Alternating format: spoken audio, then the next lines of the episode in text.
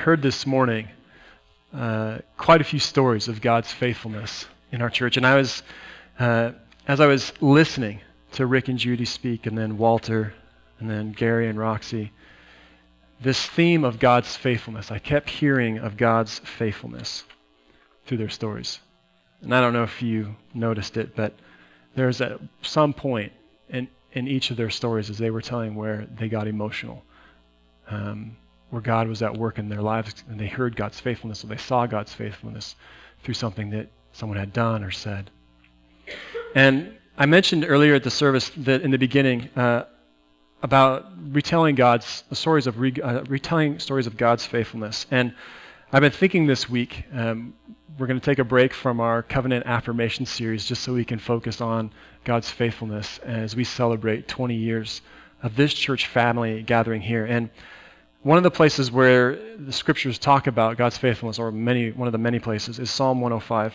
And if you would just listen to this, you don't have to, if, if you really want to, you can open your Bibles, but also I'd encourage you just to listen.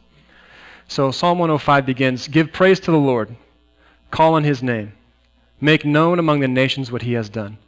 Sing of him, sing his praises, tell of all his wonderful acts.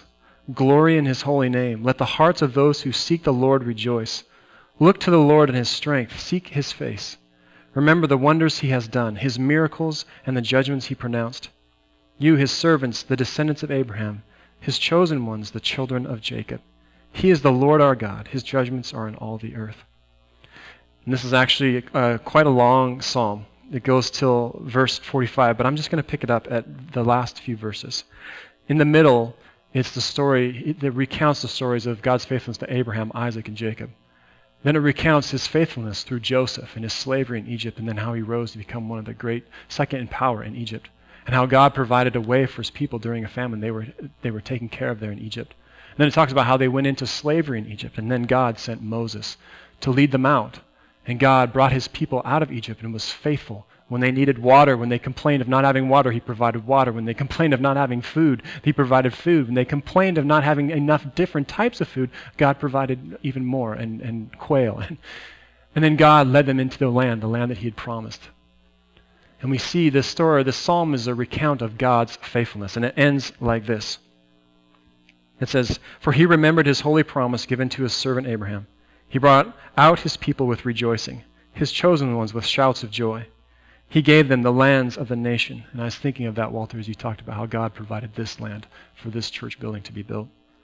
And they fell, they fell, and they fell heir to what others had toiled for, that they might keep his precepts and observe his laws.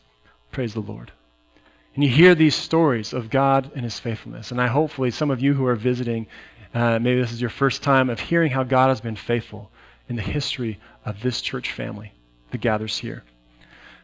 But this recounts the stories of God's faithfulness through the patriarchs and all the way through exile.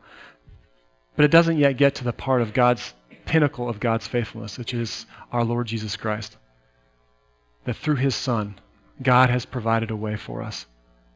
Despite the things we've done, the sinful things we've done, the things that we hate, the things that we regret, the things that we are ashamed of, God has provided a way through his Son to be right with him, to be right with our Father in heaven.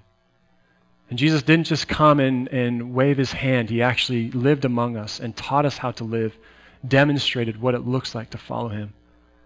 And then, if that wasn't enough, he died on a cross. He was uh, tortured and then crucified on a cross so that our sin and the brokenness of this world would never separate us from God.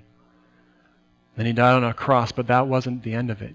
On the third day, he rose again and gives us hope that death is not the end for us, that if we will believe into him, if we will follow him with our lives, our whole life changes and it goes on forever with him.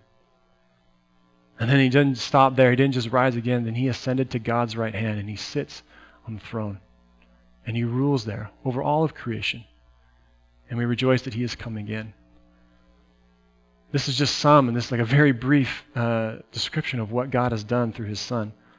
And I was thinking about this coming out of last week as we read Hebrews, and I just wanted to uh, read that. Hebrews 12 the writers of Hebrews is talking about this great tradition. He actually, it's called the Hall of Heroes. He talks about the faithfulness of those who had gone before. I'm just going to read the first three verses of, of Hebrews 12. He says, Therefore, since we are surrounded by such a great cloud of witnesses, let us throw off everything that hinders and the sin that so easily entangles, and let us run with perseverance the race marked out for us, fixing our eyes on Jesus, the pioneer and perfecter of our faith. For the, Lord, for the joy set before him, he endured the cross, scorning its shame, and sat down at the right hand of the throne of God. Consider him who endured such opposition from sinners, so that you will not grow weary or lose heart. And as I hear this scripture from Hebrews, I'm encouraged for us and hear encouragement for us that we too would run this race that is set before us. Whether it's personally, the race that God has set before each of us, or even as a church family, the race that God has set before this church. Let us run let's keep our eyes on Jesus. As we've heard these stories, Judy's, you talked about Erica. And Walters, you talked about Rob. And Gars, you talked about people coming to visit you in hospital. Let all of these things encourage us to keep our eyes fixed on Jesus. That we keep following him. And as a each of us individually, but also as a church, we continue to follow him. That we would not grow weary or lose heart. And I've been thinking about this church for 20 years. This church has been doing uh, the three things that are on the front of our bulletin loving God, loving others, and transforming lives. I think about the stories about loving God, about this church family gathering together at the hall. and Rick, I know you've told me this uh, lots of times, but but this morning I clicked again that you guys would get there at six in the morning to start warming the building up. It wasn't easy to meet in the hall. The the kids, you know, setting out chairs. Dave, you and Dan and, and Rick guys setting out chairs, and where are you going to have the kids in Sunday school? And realizing that this church has been faithfully loving God, worshiping Him even when it was difficult, and then in moving into this building that He has provided. 20 years of loving God. But I also think, too, about uh, the ways you've been loving God, gathering together in small groups in people's homes, studying the Word of God, praying for each other, encouraging one another.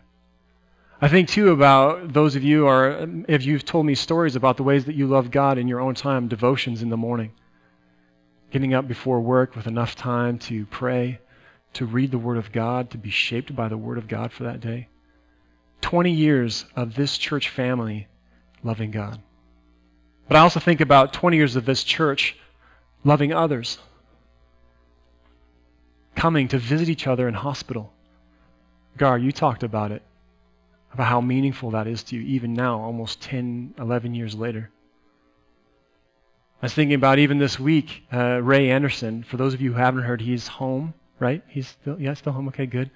Uh, his improving, his health is improving.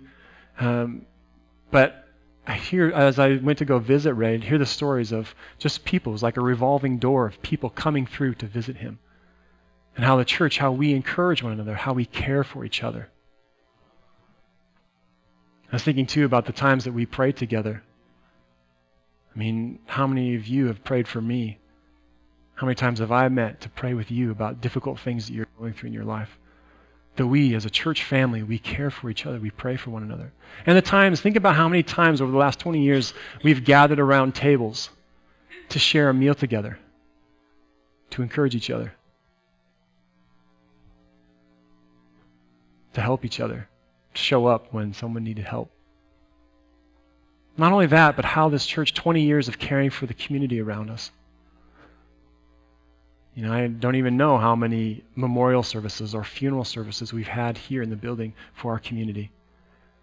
Asking for nothing. Like we just we want to bless you.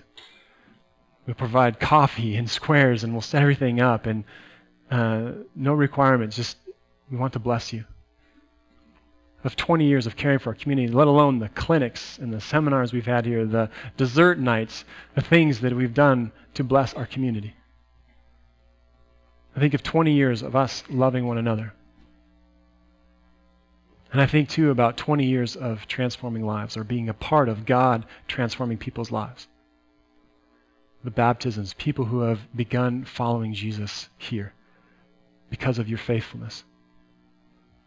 the people who have reconfirmed their faith, kids who have been mentored and now are young adults who are going on mission trips, who are leading high school groups, lives being transformed.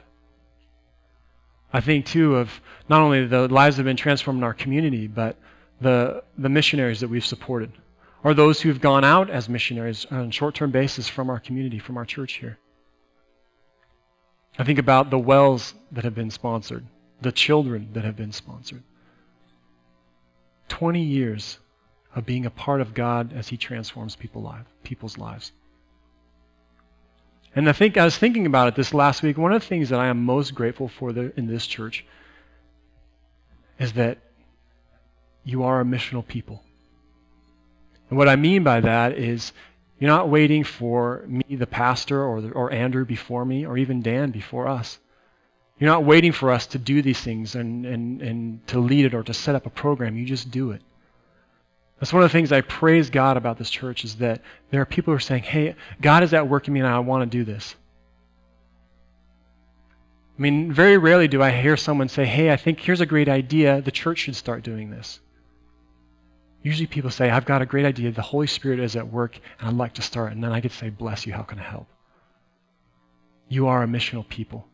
And I want to encourage you in this to keep uh, following the Holy Spirit's leading, to keep doing those things uh, that God is putting in your heart. Not to wait for a pastor or a program to, to come along, but for you to do it.